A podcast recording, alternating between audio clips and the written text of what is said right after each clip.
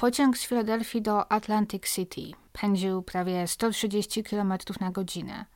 60 pasażerów, których wiózł, było już prawie u swojego celu. Gdy jednak nagle ludzka sylwetka pojawiła się niespodziewanie na torach, przy takiej prędkości maszyniści nie mogli nic zrobić, jak tylko bezczynnie patrzeć. Cześć, witam ponownie w aneksie. Ja mam na imię Aga, jeśli jeszcze się nie znamy. Jeżeli już się znamy, to oczywiście witajcie ponownie. Wypuszczam nowe odcinki na YouTube w każdą niedzielę, a później w ciągu tygodnia też na innych platformach do słuchania podcastów. Dziś chciałabym Wam opowiedzieć historię, którą możecie kojarzyć, jeżeli obejrzeliście wszystkie sezony tej nowej edycji Unsolved Mysteries, która pojawiła się na Netflixie, z tego co wiem, w Polsce również. Ta historia, można powiedzieć, w pewnym sensie stała się trochę kontrowersyjna, ponieważ z różnych powodów odcinek Unsolved Mysteries pominął kilka informacji, które oczywiście później i tak wyszły na jaw i pojawiły się w internecie między innymi. I są to na pewno informacje, które zupełnie zmieniają postrzeganie tej sprawy, więc chciałabym dziś i o nich pomówić. Jeszcze może ostrzeżenie na początku. W tym odcinku będzie wielokrotnie pojawiać się temat samobójstwa. Ten odcinek więc może nie być dla każdego. I to chyba tyle słowem wstępu. Teraz już usiądźcie sobie wygodnie, weźcie sobie, jak zawsze, jakieś piciu i zapraszam. Zdecydowanie tragicznym aspektem tej sprawy jest również to, że ofiara, o której dziś mówimy, była niezwykle młoda, bo gdy to wszystko się wydarzyło w roku 2015, Tiffany Valiante miała zaledwie 18 lat. Mieszkała wtedy ze swoimi rodzicami w miejscowości Mace Landing w New Jersey. To jest na przedmieściach większego miasta, które możecie kojarzyć, mianowicie Atlantic City na wybrzeżu. Tak pomiędzy Atlantic City a Filadelfią, natomiast zdecydowanie bliżej Atlantic City. W domu mieszkała tylko ich trójka, Tiffany i jej rodzice. Tiffany miała dwie starsze przyrodnie siostry, ale te właśnie, ponieważ były już znacznie starsze, to zdążyły wyprowadzić się z domu. Jest kilka aspektów jej życia, które z różnych powodów zostawiam sobie na koniec. Są to właśnie głównie te rzeczy, które nie pojawiły się w odcinku Netflixa. Ale to, co musimy wiedzieć od Tiffany, to to, że kochała sport. Najpierw grała w softball, a później w siatkówkę. Była wysoka, miała około 182 cm wzrostu, więc była wręcz idealna do tego sportu. I ponieważ miała właśnie 18 lat, w roku 2015 skończyła liceum a jej osiągnięcia w sporcie pomogły jej dostać się do koledżu. Mimo, że w tamtym momencie nie wybrała, bo nie musiała jeszcze wybrać konkretnego kierunku czy konkretnej kariery, ale jej bliscy mówili, że rozważała studiowanie kryminalistyki lub czegoś z nią związanego. Tak więc w lecie skończyła liceum, później od jesieni miała właśnie zaczynać college, miała przeprowadzić się do akademika, miała już właśnie wybrany pokój, wybraną współlokatorkę, wszystko było zaplanowane. Była bardzo podekscytowana razem z tą współlokatorką, ponieważ znały się już wcześniej, planowały jak urządzą swój pokój i tak dalej. Była tym bardzo podekscytowana i zupełnie rozumiem. To byłby pierwszy raz, kiedy powiedzmy mieszkałaby i żyła samodzielnie, bez pomocy rodziców, bez czujnego oka rodziców. Więc taka tranzycja z liceum na studia to oczywiście bardzo ekscytujący czas, również jednak na pewno pełen stresu. Przez wakacje Tiffany miała dalej mieszkać ze swoimi rodzicami i znalazła na ten czas również pracę na pół etatu w okolicznym supermarkecie. Jeszcze inną rzeczą, o której pewnie trzeba tutaj na początku wspomnieć, to to, że jakieś 7 miesięcy przed swoją śmiercią, w styczniu roku 2015, Tiffany wyautowała się swoim rodzicom jako lesbijka. I niedługo później zaczęła się spotykać z dziewczyną z Filadelfii imieniem Rachel, którą z tego co rozumiem poznała poprzez Tumblera czyli ten taki blogowy portal, który swojego czasu był bardzo popularny. Ja też swojego czasu używałam Tumblra, ale gdzieś bardziej w roku 2000, nie wiem, 11-12.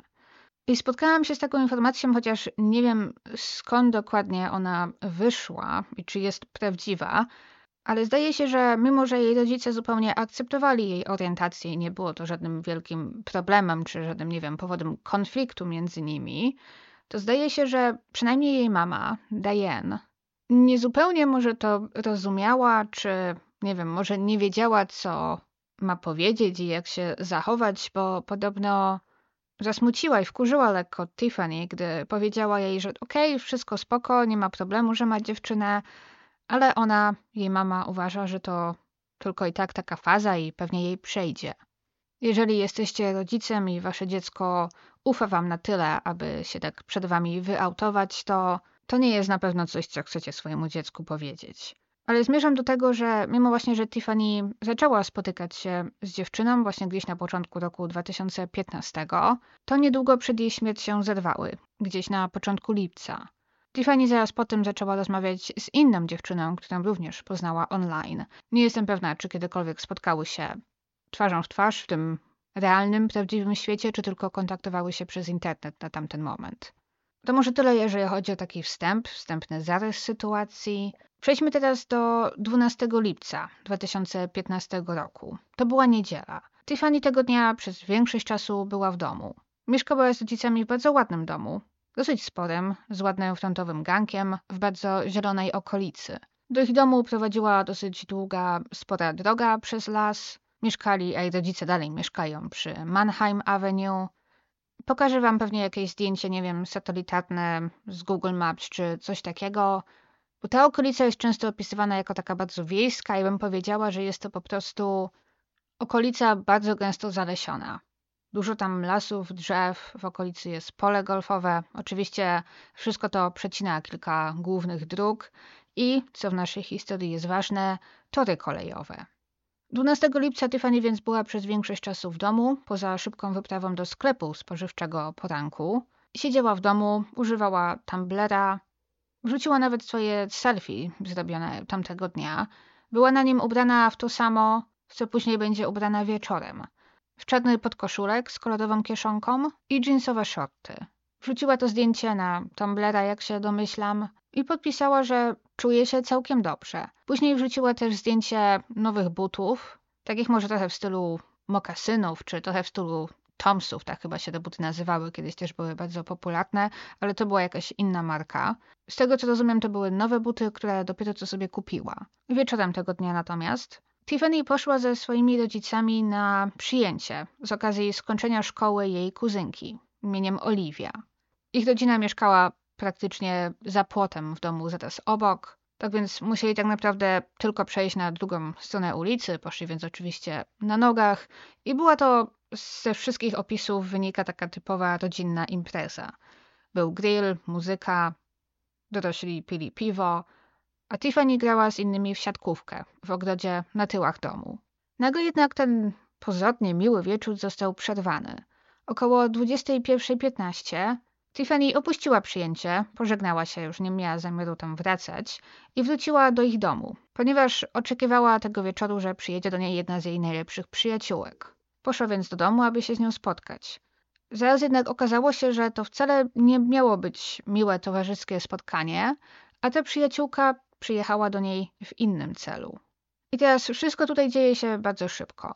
Bo zaraz potem, gdy Tiffany opuściła przyjęcie i poszła na spotkanie przyjaciółki, Diane, jej mama, która dalej ze swoim mężem była na tej rodzinnej imprezie, właśnie dostała telefon od tej przyjaciółki. Mówiąc, że stało się coś ważnego, że muszą o czymś pomówić, że właśnie ona i jej mama są w drodze do nich i poprosiła, aby spotkały się z nią, z Diane, przed domem. Rodzice Tiffany więc żegnają się i opuszczają przyjęcie i również idą do domu. Wyczuli, że musi to być coś poważnego, skoro nastolatka w jakimś konflikcie z inną nastolatką angażuje w sprawę rodziców. Okazało się, że Tiffany została oskarżona o kradzież pieniędzy. Używając karty bankowej, którą albo ukradła, albo ta została jej powierzona w jakimś celu, wydała około 300 dolarów bez zgody tej przyjaciółki. To podobno czasem miało miejsce, że one rzeczywiście pożyczały sobie nawzajem swoje karty bankowe czy pieniądze. No jak to nastolatki, wiadomo, żyją z kieszonkowego. Teraz Tiffany miała pracę na pół etatu, więc pewnie miała jakieś pieniądze. Ale jak to z przyjaciółkami i z nastolatkami bywa, na pewno właśnie czasem pożyczały sobie pieniądze, czy kupowały sobie coś nawzajem, jeżeli może jedna właśnie tych pieniędzy nie miała. Ale teraz jej przyjaciółka, przypuszczam, zalogowała się na swoje konto bankowe na komputerze, czy zobaczyła w aplikacji, bo w roku 2015 już chyba te aplikacje bankowe całkiem dobrze i często działały. I właśnie zobaczyła tam jakieś transakcje, których nie wykonała. I jakoś tak od razu wiedziała, że była to Tiffany. Ta jednak wszystkiemu zaprzeczała. Powiedziała, że nie ma jej karty i nie wie, co się z nią stało. A jej mama stanęła w jej obronie. Powiedziała, że dali kopię swojej karty kredytowej Tiffany właśnie na potrzeby jakichś nagłych wydatków, także Tiffany nie miała powodu, aby kraść. W końcu więc jej przyjaciółka ze swoją mamą odjechały. Było około 21.25. Cała rozmowa więc nie trwała długo. Ale gdy już zostały same, Tiffany i Diane, jej mama przyznała, że może wcale nie jest już taka, taka pewna. Zaproponowała, aby przeszukały samochód Tiffany, bo miała swój własny samochód. Nie wiem dlaczego od razu uznała, żeby przeszukać samochód, a nie na przykład jej pokój czy portfel, jej rzeczy. No ale przeszukują ten samochód i okazuje się, że ta karta faktycznie tam była. Ale mało tego, Tiffany wciąż próbowała się wszystkiego wyprzeć, bo udając, że przeszukuje samochód, próbowała zebrać tę kartę i schować ją tak, aby jej mama tego nie zobaczyła, ale ta oczywiście czujnym okiem wszystko zaraz przyłapała. No i w końcu, przyparta do muru, Tiffany przyznała, że bez wiedzy przyjaciółki użyła jej karty. W końcu jednak okaże się, że nie wydała 300 dolarów, tak jak jej to zarzucano, a 80 kilka. Sytuacja była więc poważna. Tiffany wykorzystała czyjąś karty bez pozwolenia. Jeżeli jej przyjaciółka podjęłaby decyzję, aby pójść z tym na policję, no to oczywiście mogłaby mieć jakieś nieprzyjemności. Na dodatek jeszcze wypierała się wszystkiego do samego końca i próbowała okłamać swoją przyjaciółkę, rodziców. Diane, jak powie, była zaskoczona i nie była tym zachwycona. Zwłaszcza, że z tego co wiemy, Tiffany miała właśnie jakieś swoje pieniądze. Czyli gdyby na coś bardzo pilnie potrzebowała, no to też mogła liczyć na swoich rodziców. Nigdzie nie znalazłam konkretnej odpowiedzi, co ona kupiła za te 80 kilka dolarów. Zwykle pojawiają się po prostu informacje, że były to jakieś zakupy odzieżowe oraz jedzenie. Coś mi mówi, że to mogły być te nowe buty, których zdjęcie wrzuciła tego samego dnia o poranku. Te buty to jest ciekawa rzecz, bo będą się tu jeszcze pojawiać. Wszystko to odbywa się na zewnątrz, przed domem i w końcu mama Tiffany mówi, że ona nie chce sobie z tym radzić sama, żeby Tiffany tu zaczekała. Ona idzie po jej tatę, który był w tym momencie w domu. Diane weszła do domu, zaraz wyszła ze swoim mężem, wszystko zajęło mniej niż minutę, ale gdy wyszli z domu, po Tiffany nie było już śladu. Ta rozmowa przy samochodzie to był ostatni raz, kiedy Diane widziała Tiffany żywą. I rodzina wariantę, ponieważ mieszkali w takiej zalesionej okolicy, mieli zaraz przed swoim domem przy podjeździe zamontowaną kamerę, która była tam głównie po to, aby nagrywać dziką zwierzynę, która mogła się tam pojawić. Nie wiem, czy to dlatego, że ktoś tam polował, czy może po prostu lubili podglądać dzikie zwierzęta. Ale ta kamera teraz okazała się ważna, bo nagrała Tiffany, idącą samotnie drogą, czy tak dokładniej robiła zdjęcie, bo to chyba była jedna z tych kamer, która aktywowała się, gdy wykrywała ruch i po prostu robiła zdjęcie. I na tym zdjęciu, które stało się już dosyć słynne, widzimy właśnie Tiffany idącą, ubraną w jasne jeansowe shorty, ciemny podkoszulek i swoje nowe buty. Włosy miała upięte w wysoki kok oraz jasną opaskę na głowie. Nie widać jednak na nim jej twarzy, ponieważ ta zdaje się ma zwróconą w drugą stronę – była godzina 21.28, jeżeli oczywiście przyjmiemy, że czas na tej kamerze był ustawiony poprawnie. Niektórzy też sądzą, m.in. jej rodzice, że na tym zdjęciu w rogu widać błysk światła, jakby błysk reflektorów samochodowych. Osobiście nie wiem, nie potrafię powiedzieć. Musiałabym zobaczyć inne zdjęcie z innego czasu do porównania, aby powiedzieć, czy rzeczywiście wygląda to tak, jakby był tam błysk świateł. Jej rodzice tak właśnie sądzą. Oczywiście mógł to być tylko przejeżdżający samochód albo jeden z gości, którzy właśnie na przykład wychodzili z tej imprezy, ponieważ wyjątkowo tamtego wieczoru wzdłuż ich drogi właśnie zaparkowanych było dużo samochodów, ludzi, którzy przyjechali na tą imprezę. Ale pojawiła się też sugestia, że właśnie ktokolwiek to był w tym samochodzie, Tiffany z tą osobą, z tymi ludźmi wsiadła do samochodu i tak opuściła okolice. Bo zaraz później, dosłownie minutę później, ta kamera złapała jej rodziców i psa, którzy patrzą w kierunku, w którym Tiffany poszła. I oni właśnie, jak powiedzą, po tej minucie, po Tiffany w tym momencie nie było już śladu. Nigdzie nie było jej widać. Mimo, że oczywiście po upływie minuty nie mogła odejść daleko. Najpierw więc zaszli na imprezę obok. Sądzili, że to może tam Tiffany wróciła. co zdaje się być dosyć sensownym podejrzeniem, ale nie znaleźli jej tam. Zaraz więc wszyscy zaczęli do niej dzwonić i pisać SMSy, prosić, aby wróciła do domu, ale nie było odpowiedzi. Prędko w poszukiwania zostali zaangażowani też inni członkowie rodziny. Domyślam się, że właśnie głównie ci, którzy praktycznie byli na miejscu, za płotem na tej imprezie. Diane zadzwoniła też do tej przyjaciółki Tiffany i jej mamy, które były tam kilka minut wcześniej i one wróciły, aby pomóc jej szukać. Jednak okazuje się, że wszystkie te telefony, SMSy były zupełnie bezużyteczne, ponieważ około godziny 23 Steven, tata Tiffany, znalazł jej telefon porzucony w trawie przy ich podjeździe. Tiffany więc musiała go wyrzucić półtorej godziny wcześniej, tuż przed 21.30, gdy została nagrana przez kamerę. Teraz zaczęli panikować jeszcze bardziej. Tiffany nigdy nie dostawała się ze swoim telefonem. Odczekali jeszcze chwilę, ale w końcu, 20 minut po północy, Steven i Diane zgłosili oficjalnie zaginięcie nastolatki na policję. Jedną z osób, które pomagały tamtej nocy szukać Tiffany, był jej wujek, z zawodu policjant, ale teraz w cywilu, bo to był jego czas wolny, po prostu swoim prywatnym samochodem jeździł po okolicy. I około 6,5 kilometra od domu państwa Valiente, tuż przy przejściu kolejowym, nagle zauważył masę migających świateł. Były tam radiowozy, wozy straży pożarnej. Wyraźnie coś tam się wydarzyło. Było wtedy około drugiej nad ranem. Dowiedział się od stojących tam policjantów, że trochę dalej na torach, w środku lasu, pociąg potrącił i zabił człowieka.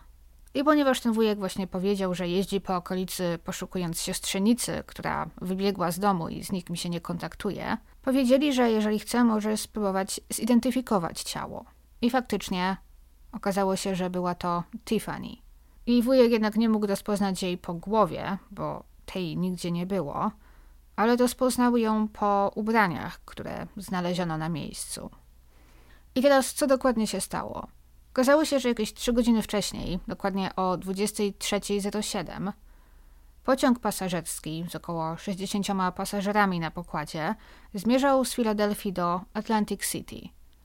Był to pociąg, którego normalnie nie było w rozkładzie, ale został dodatkowo podstawiony, ponieważ w Atlantic City po prostu potrzebny był jeszcze jeden dodatkowy pociąg po awarii jakiegoś innego. I gdy przejechał przez miejscowość Maze Landing, będąc już bardzo blisko swojego celu, pędził z prędkością 80 mil na godzinę, czy też blisko 130 km na godzinę. I z taką prędkością właśnie uderzył w Tiffany. Śledztwo wykaże, że do uderzenia doszło z lewej strony pociągu. Oczywiście cała ta scena, jaką zobaczył jej wujek i jaką wcześniej zobaczyli policjanci, ratownicy, strażacy, była okropna.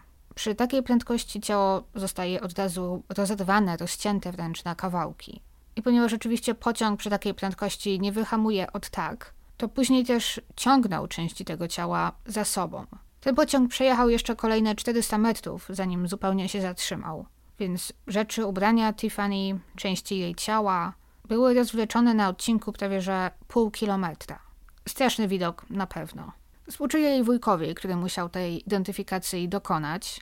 Dokonał jej głównie jednak na podstawie ubrań. Domyślam się, że właśnie widział Tiffany wcześniej na tym przyjęciu i po prostu rozpoznał, że to były te same ubrania, które ona wtedy miała na sobie. Współczuję jej wujkowi, współczuję tak naprawdę wszystkim, którzy musieli w tym miejscu pracować. I też konduktorom, którzy widzą, wiedzą, że rozjeżdżają człowieka, ale nie mogą nic z tym zrobić. Taka śmierć to może i śmierć szybka, ale okropnie drastyczna.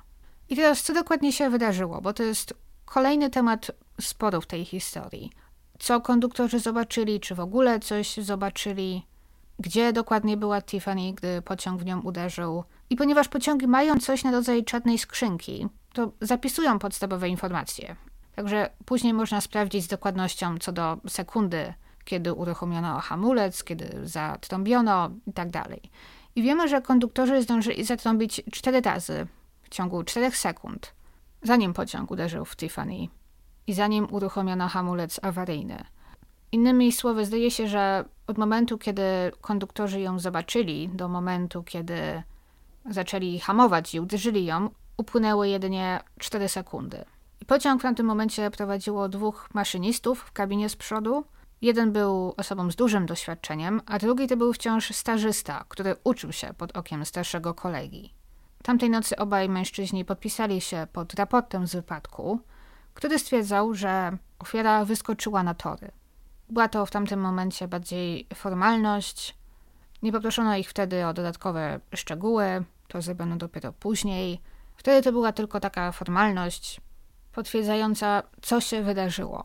Ktoś wyskoczył na tory, nie zobaczyli tej osoby tak naprawdę do ostatniej chwili, nie mogli nic zrobić.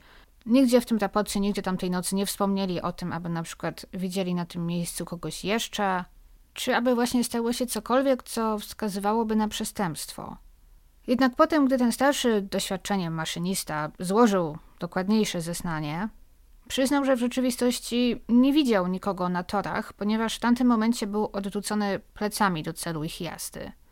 To dopiero gdy ten młodszy maszynista rzucił się, aby zatrąbić, krzycząc, że ktoś jest na torach, ten starszy odwrócił się i gdy zobaczył Tiffany, to ta była już praktycznie pod pociągiem. Wszystko trwało oczywiście sekundy.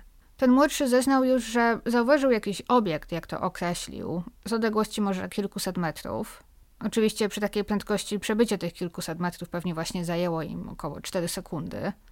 Więc najpierw, jak powiedział, zatrąbić, żeby zobaczyć, czy ten obiekt się ruszy. Dopiero wtedy dotarło do niego, że to człowiek. Uruchomił hamulec awaryjny, ale oczywiście w tamtym momencie było już za późno.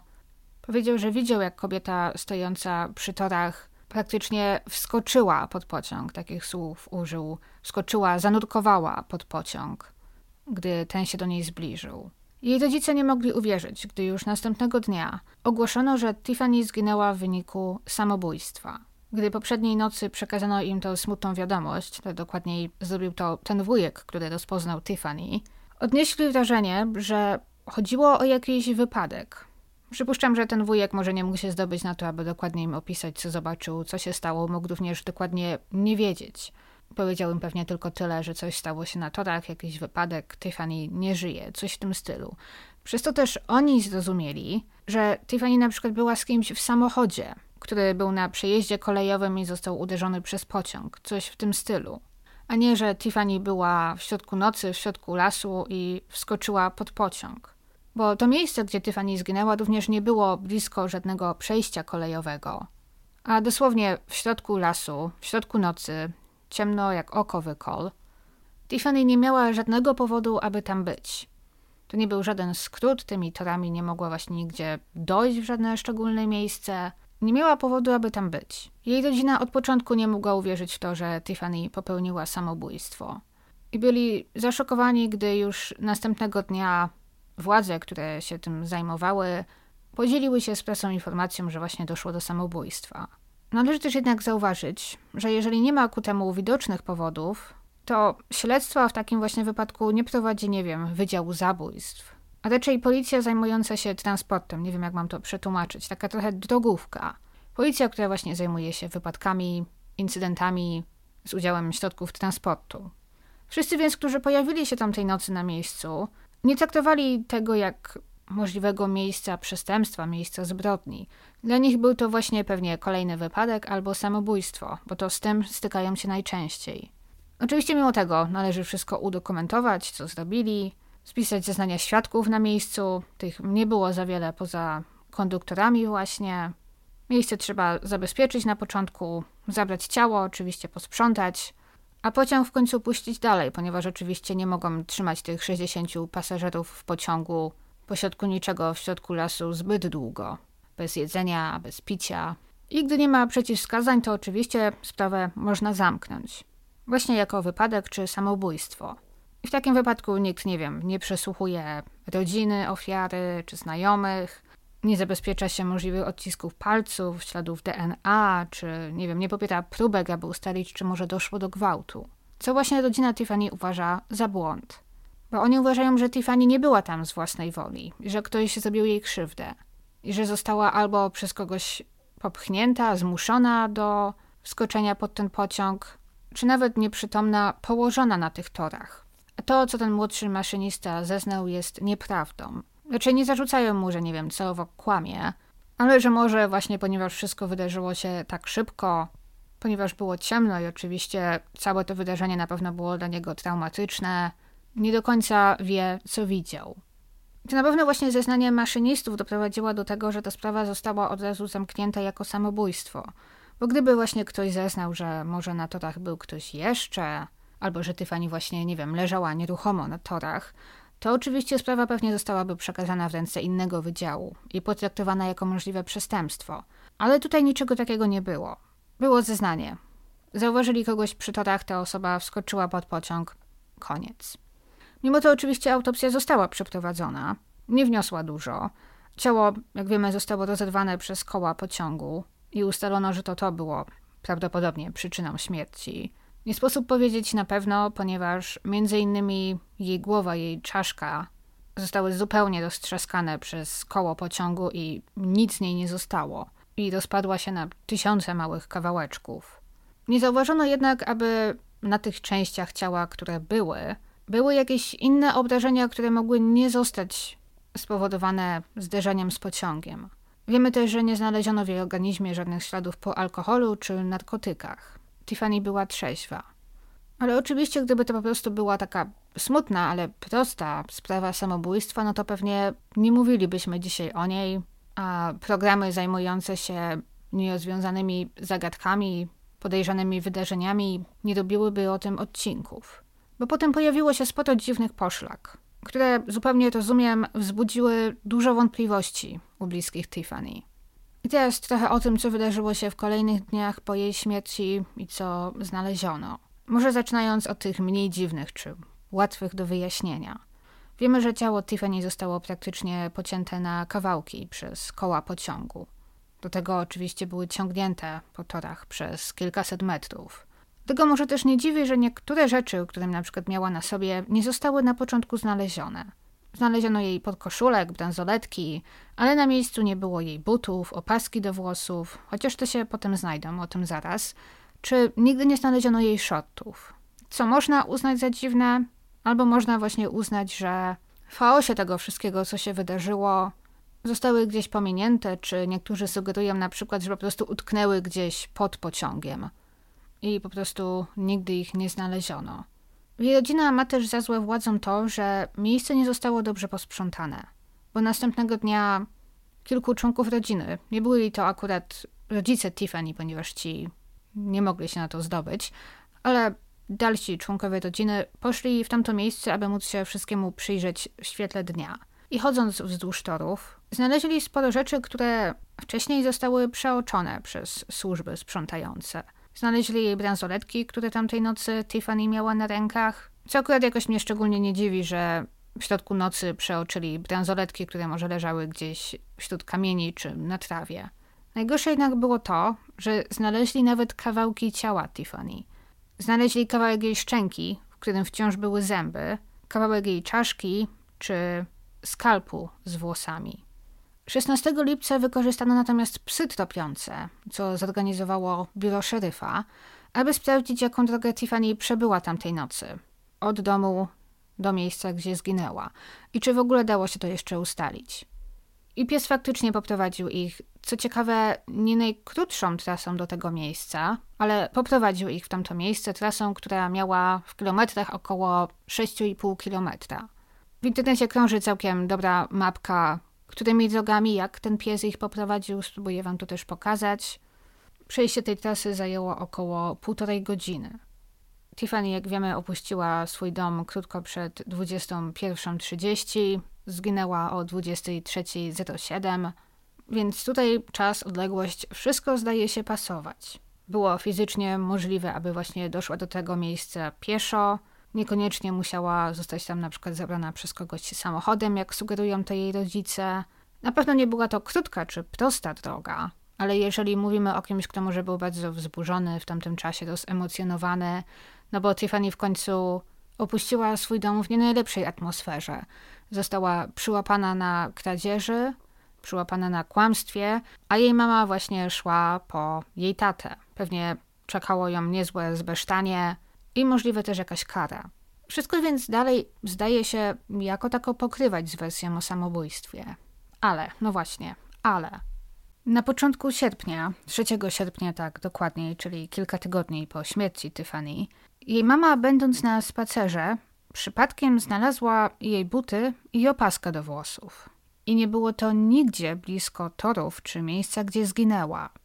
Co jeszcze dziwniejsze, nie było to również na trasie, którą zabrał ich wcześniej pies tropiący, zupełnie w innym miejscu. Jak więc te buty tam wylądowały? Diane znalazła je idąc spacerem wzdłuż drogi. Droga nazywa się Old Tilton Road. Aby opisać wam, jak to wyglądało, to mamy drogę. Po obu stronach tej drogi było kilka metrów trawy i to właśnie takim pasem szła jej mama na spacerze. A dalej po obu stronach był las, były drzewa.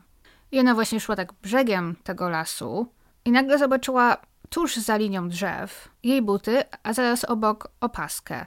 I ułożenie tych butów jest ciekawe, bo wyglądają jakby ktoś je tam położył, albo praktycznie jakby ktoś tam stanął w tych butach i rozpłynął się w powietrzu i te buty po prostu tam zostały. Są, nie wiem, 20-30 centymetrów od siebie.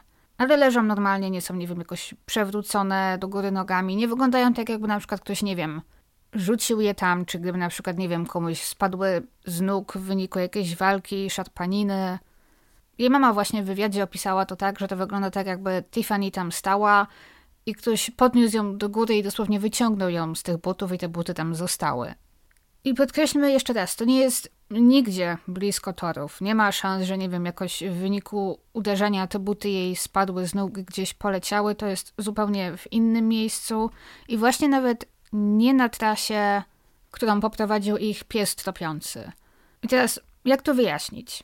Niektórzy sugerują, że trasa, którą ten pies tropiący ich poprowadził, nie jest zupełnie poprawna. Ponieważ trzeba pamiętać, że Tiffany oczywiście mieszkała w okolicy i chodziła tam tymi drogami. Wiemy, że o poranku tamtego dnia była w sklepie. Wprawdzie nigdzie nie znalazłam informacji, czy pojechała do tego sklepu samochodem, skoro miała samochód, czy poszła na nogach.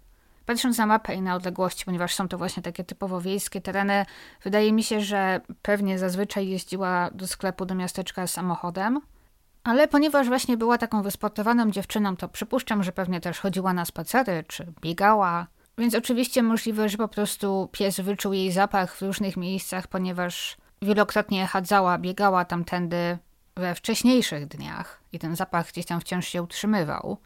I ten pies, powiedzmy, w końcu doprowadził ich do tych torów, ale trochę inną drogą, bo może po prostu jej zapach było czuć, nie wiem, trochę naciągane, ponieważ nie ma żadnych informacji, aby ten pies tropiący miał jakieś momenty, kiedy gubił trop, miał problemy z podjęciem tropu. Wszędzie jest to przedstawiane tak, że on po prostu od domu do miejsca, gdzie ona zginęła, wystrzelił, poszedł tam prosto, bez zatrzymywania się i że było to dosyć jasne.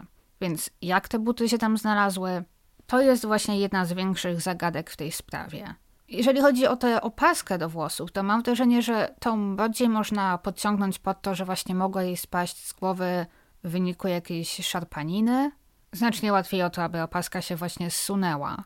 Nie widziałam też żadnej informacji o tym, czy udało się zabezpieczyć jakiekolwiek DNA na tych obiektach, chociażby DNA Tiffany albo innych osób. Wiemy też, że w pobliżu tego miejsca, gdzie znaleziono te buty i opaskę, znaleziono m.in. bluzę, jakiś breloczek od kluczyków do samochodu, ale na przykład tej bluzy jej rodzina w ogóle nie rozpoznała. Uważają, że Tiffany nie miała takiej bluzy.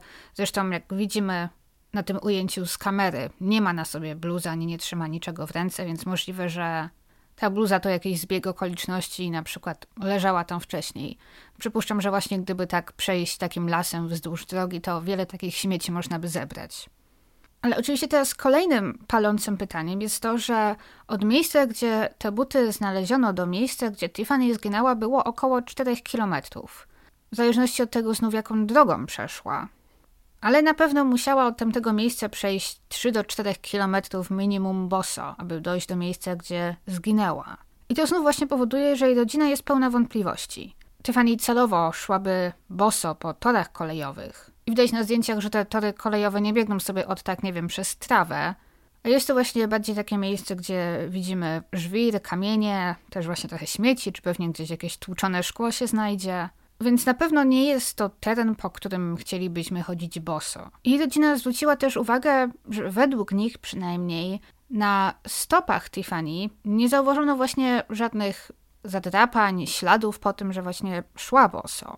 I teraz tak, prawda jest taka, że tak naprawdę została tylko jedna stopa, druga została zupełnie zniszczona, powiem, w tym wyniku zderzenia z pociągiem.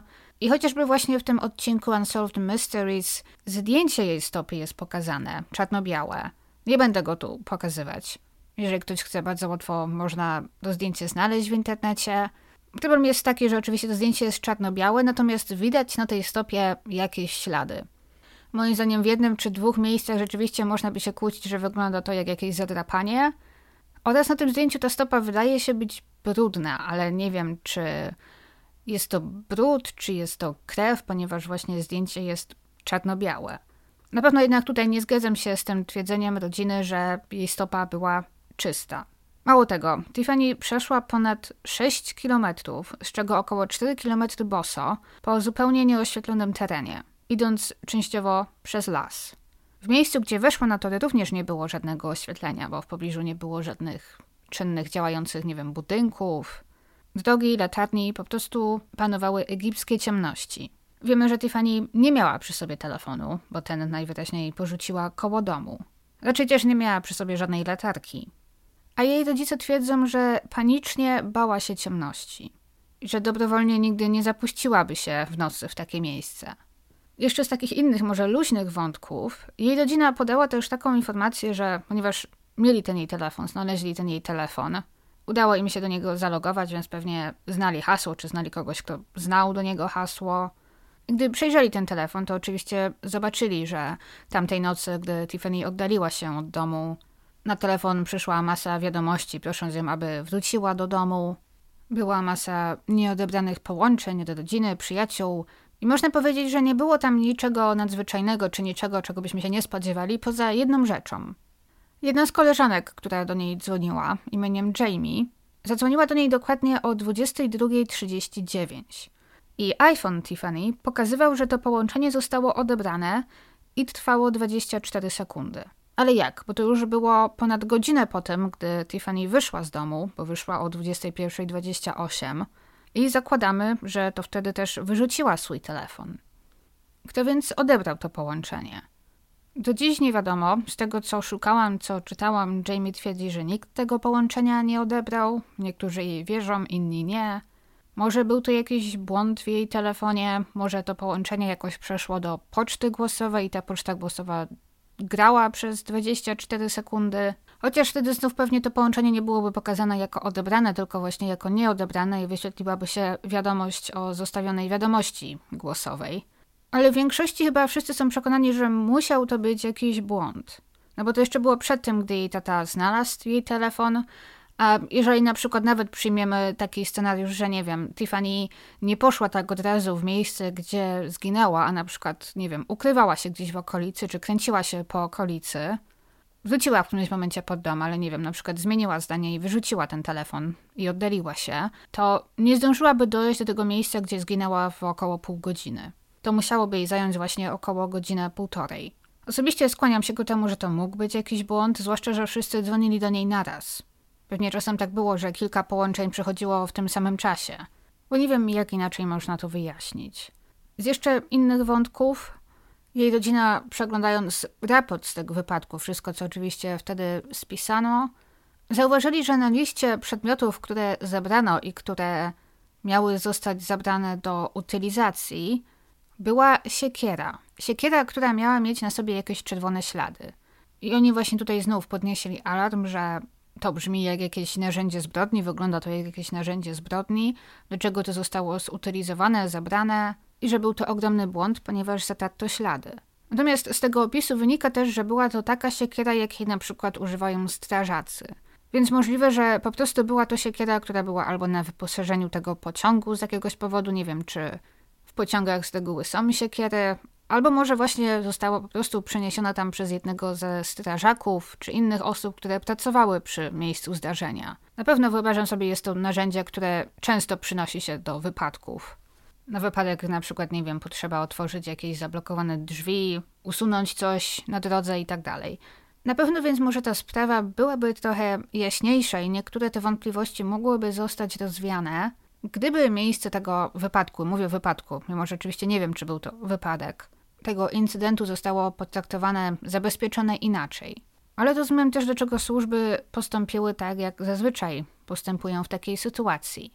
Konduktorzy, czy jeden z nich przynajmniej, powiedział, że zobaczył kobietę wskakującą pod pociąg. Nie widział, nie zobaczył nikogo innego, więc wszystko brzmiało właśnie jak możliwe samobójstwo. Tamtej nocy po prostu nie było żadnych przesłanek, aby wzywać odpowiednie służby, które miałyby to potraktować jak zabójstwo.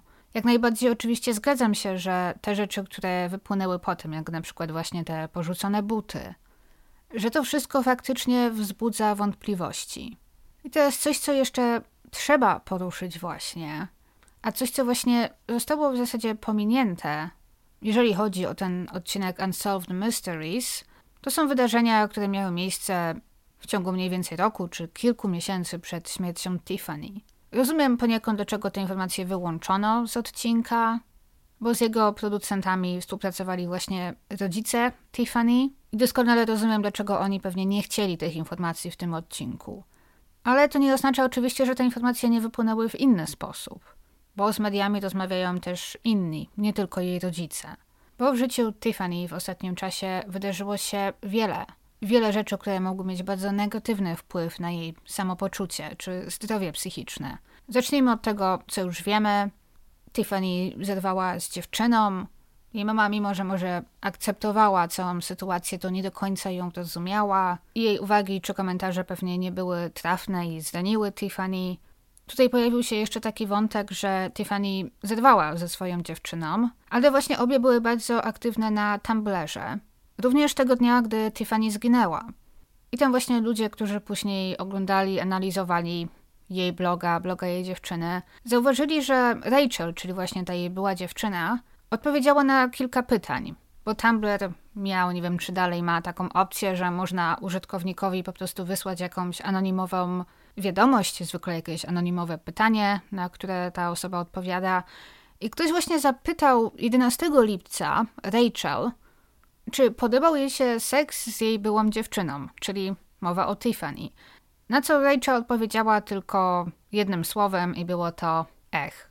Czyli chyba chciała przekazać, że jej się nie podobało.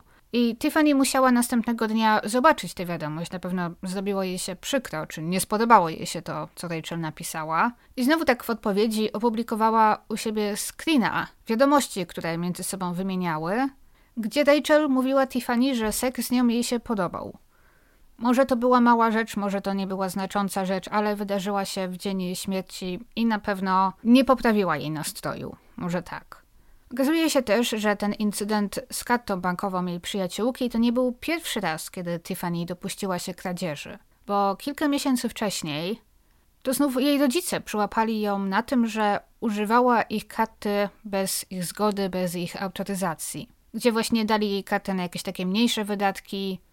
Oczywiście jakieś duże zakupy miała zawsze konsultować z nimi, aż tu właśnie nagle odkryli, że Tiffany bez ich zgody tam przechulała kilkaset dolarów. Widać więc na pewno, że była w niej może jakaś, nie wiem, impulsywność.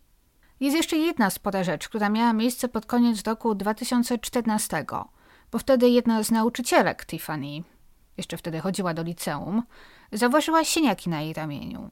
Mimo oczywiście, że wiedziała, że Tiffany dużo trenuje, gra w siatkówkę, w inne sporty i teoretycznie oczywiście łatwo w takim przypadku sobie siniaki nabić, to te wydały jej się, jak powiedziała, jakoś dziwnie nietypowe wyglądały bardziej tak, jakby ktoś ją uderzył, pobił. I tutaj muszę podkreślić brawa za ingerencję dla tej nauczycielki, bo potrafię sobie wyobrazić, że wiele innych na jej miejscu po prostu przymknęłoby oko na coś takiego, mówiąc sobie, no to pewnie od spotu albo się przewróciła, albo weszła w drzwi, to nic takiego. Nie będę robić zamieszania o nic. Ale ta nauczycielka zainteresowała się tym i zgłosiła to do opieki społecznej. I co się okazało? Diane, czyli jej mama, przyznała się do pobicia córki w czasie jakiejś kłótni. Do dziś nie wiadomo o co poszło, oficjalnie przynajmniej.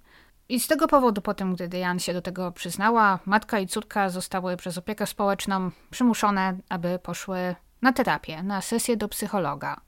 Z jakiegoś powodu odbyły jednak jedynie jedną sesję z psychoterapeutą, po czym sprawa została zamknięta. Z tego co wiemy, Diane miała przyznać, że tamtego razu, gdy uderzyła Tiffany, poniosło ją, że ostatnio nad sobą nie panuje, ponieważ przechodzi menopauzę. Psycholog w czasie tej jednej sesji zauważył, że matka i córka mają kochającą relację, lecz mają duże problemy z komunikacją. Szkoda, że odbyła się tylko ta jedna sesja, bo tak naprawdę nawet nie mamy pewności, czy to wszystko było prawdą. Nie wiemy też, czy na przykład Tiffany miała jakąś dłuższą rozmowę z kimkolwiek z psychologiem na osobności, czy aby na pewno udało się dojść do sedna problemu, ponieważ oczywiście dziecko, które mieszka z rodzicami, zależy finansowo od rodziców, to oni w końcu będą opłacali jej studia, college i tak dalej. Takie dziecko nie zawsze potrafi przyznać, jeżeli coś jest nie tak.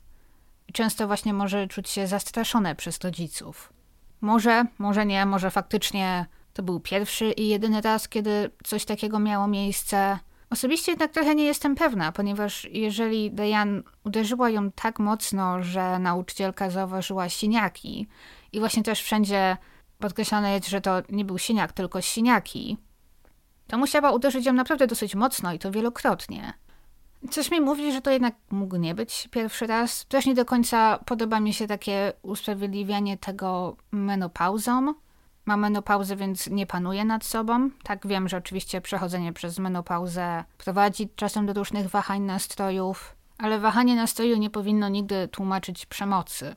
Ale do czego zmierzam? Czy Tiffany została pobita, uderzona przez swoją mamę tylko jeden raz, czy więcej razy? To na pewno wskazuje na to, że nie miała tak do końca stabilnego życia rodzinnego. Że jeżeli miała jakiś problem, to że nie mogła mieć poczucie, że nie do końca może im ufać, aby zwierzyć się z tego, co czuje, co się dzieje, ze swoich problemów. Niedługo po tym incydencie, po tym, gdy opieka społeczna zamknęła sprawę przeciwko nim, pojawił się kolejny cios, bo zmarł ukochany dziadek Tiffany, więc skończyła rok 2014 w raczej smutny sposób. To gdzieś od tego czasu też zaczęła publikować na swoim blogu właśnie bardziej smutne treści. Kto był na Tumblrze na pewno pamięta takie różne, można powiedzieć, może trochę emo obrazki. Ale to też nie było tak, że ona jakoś, nie wiem, pisała, tworzyła te treści od początku, bo Tumblr opiera się na tak zwanym reblogowaniu udostępnianiu, czyli ktoś publikuje jakiś obrazek i ja mogę jednym przyciskiem udostępnić ten obrazek na swoim blogu. Pamiętam właśnie, że gdy miałam Tumblra, to często deblogowałam różne obrazki tak trochę bezmyślnie, co mi się gdzieś tam spodobało. Więc nie wiem, czy te wszystkie posty można się tak wczytywać i brać je właśnie na poważnie. Niedługo przed swoją śmiercią na przykład Tiffany napisała na Twitterze nie powinnam być, ale jestem całkiem zadowolona co wskazuje na to, że miała najwyraźniej lepsze dni i momenty. Ale też ta pierwsza część tego zdania nie powinnam być, czyli musiało być coś, co jednak powodowało u niej smutek. Musiała zmagać się z jakimś problemem. Kilka koleżanek, które chodziły z nią do liceum, powiedziały też później mediom, że Tiffany przyznała im się, że właśnie gdzieś w tym czasie po śmierci dziadka, gdy ciężko jej się było pogodzić z tym wszystkim, bo wtedy właśnie wszystko wydarzyło się praktycznie naraz. To koło świąt w 2014 została przyłapana przez rodziców na kradzieży pieniędzy. To wtedy gdzieś tam właśnie skończyła się ta sprawa z opieką społeczną, umarł jej dziadek, więc wszystko wydarzyło się naraz. I kilka koleżanek właśnie później zgłosiło, że Tiffany przyznała im się, że się samo okalecza, że pocięła się na rękach i udach. Nie wiadomo, czy jest to prawda, czy nie, ponieważ nikt z nauczycieli tutaj w tym wypadku, ani z rodziców niczego nie zauważył. Niektórzy mówią, że skoro Tiffany grała w siatkówkę, to musiała nosić zwykle właśnie krótkie rękawki, krótkie spodenki, więc zdaje się, że ktoś coś zauważył, ale z drugiej strony, jeżeli było to w zimie, to może niekoniecznie. I do czego o tym wszystkim mówię? Do czego to zmierza? Oczywiście do tego, że wbrew temu, co przedstawiono w odcinku Unsolved Mysteries, Tiffany nie była tak zupełnie szczęśliwą osobą. Było wiele rzeczy, z którymi się na pewno zmagała. I na pewno były rzeczy, które mogły prowadzić do samobójstwa. Ale to też nie oznacza, że jeżeli na przykład odeszła od domu najpierw dobrowolnie, po prostu wzburzona po tej całej kłótni, znów została przyłapana na kradzieży, na pewno była zła. Możliwe, że na przykład chciała po prostu się przejść i ochłonąć, to oczywiście w takim momencie, że w momencie, gdzie na przykład wyrzuciła swój telefon i szła taka zła przed siebie, mogła paść czyjąś ofiarą. Albo przypadkowej osoby, albo kogoś, kogo znała, komu ufała. Może warto też tutaj podkreślić, że ponieważ niektórzy wskazują na to, że to mogła być ta przyjaciółka, która była na nią zła, że użyła jej karty bez jej zgody, ale ta przyjaciółka razem z mamą wróciły do nich zaraz potem, gdy otrzymały telefon, że Tiffany zniknęła i później pomagały w jej poszukiwaniach, dzwoniły do niej, więc zdaje się, że raczej mają one alibi.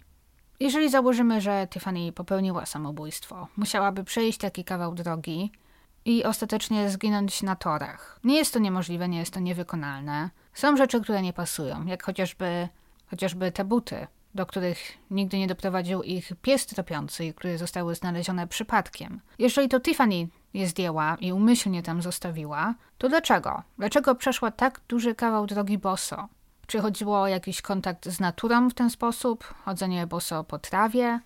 Tutaj też jej rodzina podkreśliła, że Tiffany nie miała zwyczaju chodzić boso. Niektórzy lubią właśnie czasem chodzić boso gdzieś po trawie, nawet na spacery czy po kamieniach. Hartują sobie w ten sposób stopy, ale Tiffany nigdy czegoś takiego nie robiła. Oczywiście nie wiemy, co działo się w jej głowie. Może właśnie był to jakiś sposób zadania sobie bólu? Przyszło mi jeszcze do głowy, że może pozbyła się tych butów na przykład z powodu wyrzutów sumienia. Jeżeli oczywiście założymy, tak ja zakładam, że to możliwe te buty właśnie kupiła, używając karty swojej koleżanki. Może więc teraz była zła, uznała, że to głupie, że kupiła te buty i rozpętała tę całą aferę i że to wszystko było niepotrzebne i po prostu chciała się tych butów pozbyć. Odnosząc się jeszcze do tego, że Tiffany przeszłaby taki kawał drogi sama, częściowo lasem, w nieoświetlonym miejscu, a że normalnie bała się ciemności. Jeżeli była tamtej nocy zła i wzburzona, a do pewnego momentu musiała być po tym, co się wydarzyło przed domem, możliwe, że w tym momencie było jej wszystko jedno. Czy, na przykład, jeżeli ktoś już idzie z zamiarem odebrania sobie życia, to to czy strach przed ciemnością, czy czegokolwiek dana osoba się boi, czy ten lęk i strach wtedy nie znika, bo to już nie ma znaczenia. Zawsze staram się w odcinkach być w miarę obiektywna, zostawiać swoje przemyślenia na koniec, ale jestem też świadoma tego, że zwykle przechylam się na którąś stronę, wyrabiam sobie jakieś swoje zdanie i chcąc czy nie chcąc, często czuć to w odcinkach, że bardziej skłaniam się ku opcji A czy opcji B. Nie zawsze potrafię pozostać zupełnie obiektywna. Jestem tego świadoma. I tutaj może widać, że nie chcę powiedzieć, jestem pewna, że Tiffany popełniła samobójstwo, ponieważ nie jestem, ale uważam to za jak najbardziej możliwe. Nie uważam tego na pewno za opcję dziwną czy nieprawdopodobną. Jednak również nie jestem tak zupełnie gotowa wykluczyć to, że Tiffany właśnie nie padła ofiarą jakiejś, jeżeli nie celowej zbrodni, to może czegoś, co doprowadziło do jakiegoś dziwnego wypadku. Co jeżeli Tiffany na przykład naprawdę, nie wiem, poszła na spacer, aby ochłonąć, natknęła się na jakichś swoich znajomych w samochodzie, którzy może, nie wiem, chcieli się zabawić jej kosztem, wykręcić jej jakiś numer. Może, nie wiem, chcieli się z nią założyć, jak długo wytrzyma na torach przed jadącym pociągiem, zanim z tych torów zeskoczy i skończyło się to tragicznie. Jest to trochę naciągane. Niektórzy sugerują, że właśnie zeznanie tego jednego maszynisty nie jest do końca poprawne, co jeżeli Tiffany była już na przykład nieprzytomna i ktoś na przykład położył ją po prostu na torach, nie wiem, ale rozumiem też, że tak naprawdę nie ma żadnych konkretnych dowodów, że to było jakieś przestępstwo, że ktoś jeszcze brał w tym udział. Tiffany tamtej nocy nie była z nikim innym widziana. Maszynista mówi, że widział tylko jedną osobę, która wskoczyła pod pociąg. Na nagraniu z kamery Tiffany widziana jest sama. Nie wiadomo nic o tym, aby na jej rzeczach może znaleziono jakieś obce DNA. Więc rozumiem, dlaczego sprawę w końcu rozstrzygnięto jako samobójstwo. Mimo, że rozumiem też wątpliwości rodziny. Jestem ciekawa, jak wy na to spoglądacie. Jej rodzina zaraz po jej śmierci zdecydowała się skremować jej ciało, coś czego później, jak powiedzieli, żałują, bo teraz wiedzą, że nie można przeprowadzić żadnych dodatkowych testów, drugiej autopsji, testów w poszukiwaniu DNA. To niestety przepadło. Sprawa na ich prośbę została rozpatrzona ponownie, ale znów wydano taką samą decyzję. Tiffany zginęła w wyniku samobójstwa i sprawa dalej jest zamknięta. I jak na razie nic chyba nie wskazuje na to, że się to zmieni. Mimo, że rodzina Tiffany, jej rodzice w szczególności, dalej są przekonani, że są ludzie, którzy wiedzą więcej o śmierci ich córki. I liczą na to, że w końcu powiedzą prawdę, co się stało. Jestem bardzo ciekawa Waszych przemyśleń na temat tej sprawy. Jak na razie dziękuję Wam za słuchanie, dziękuję za oglądanie. Jesteście super, jeżeli dosłuchaliście do końca. Trzymajcie się ciepło i słyszymy się za tydzień. Pa!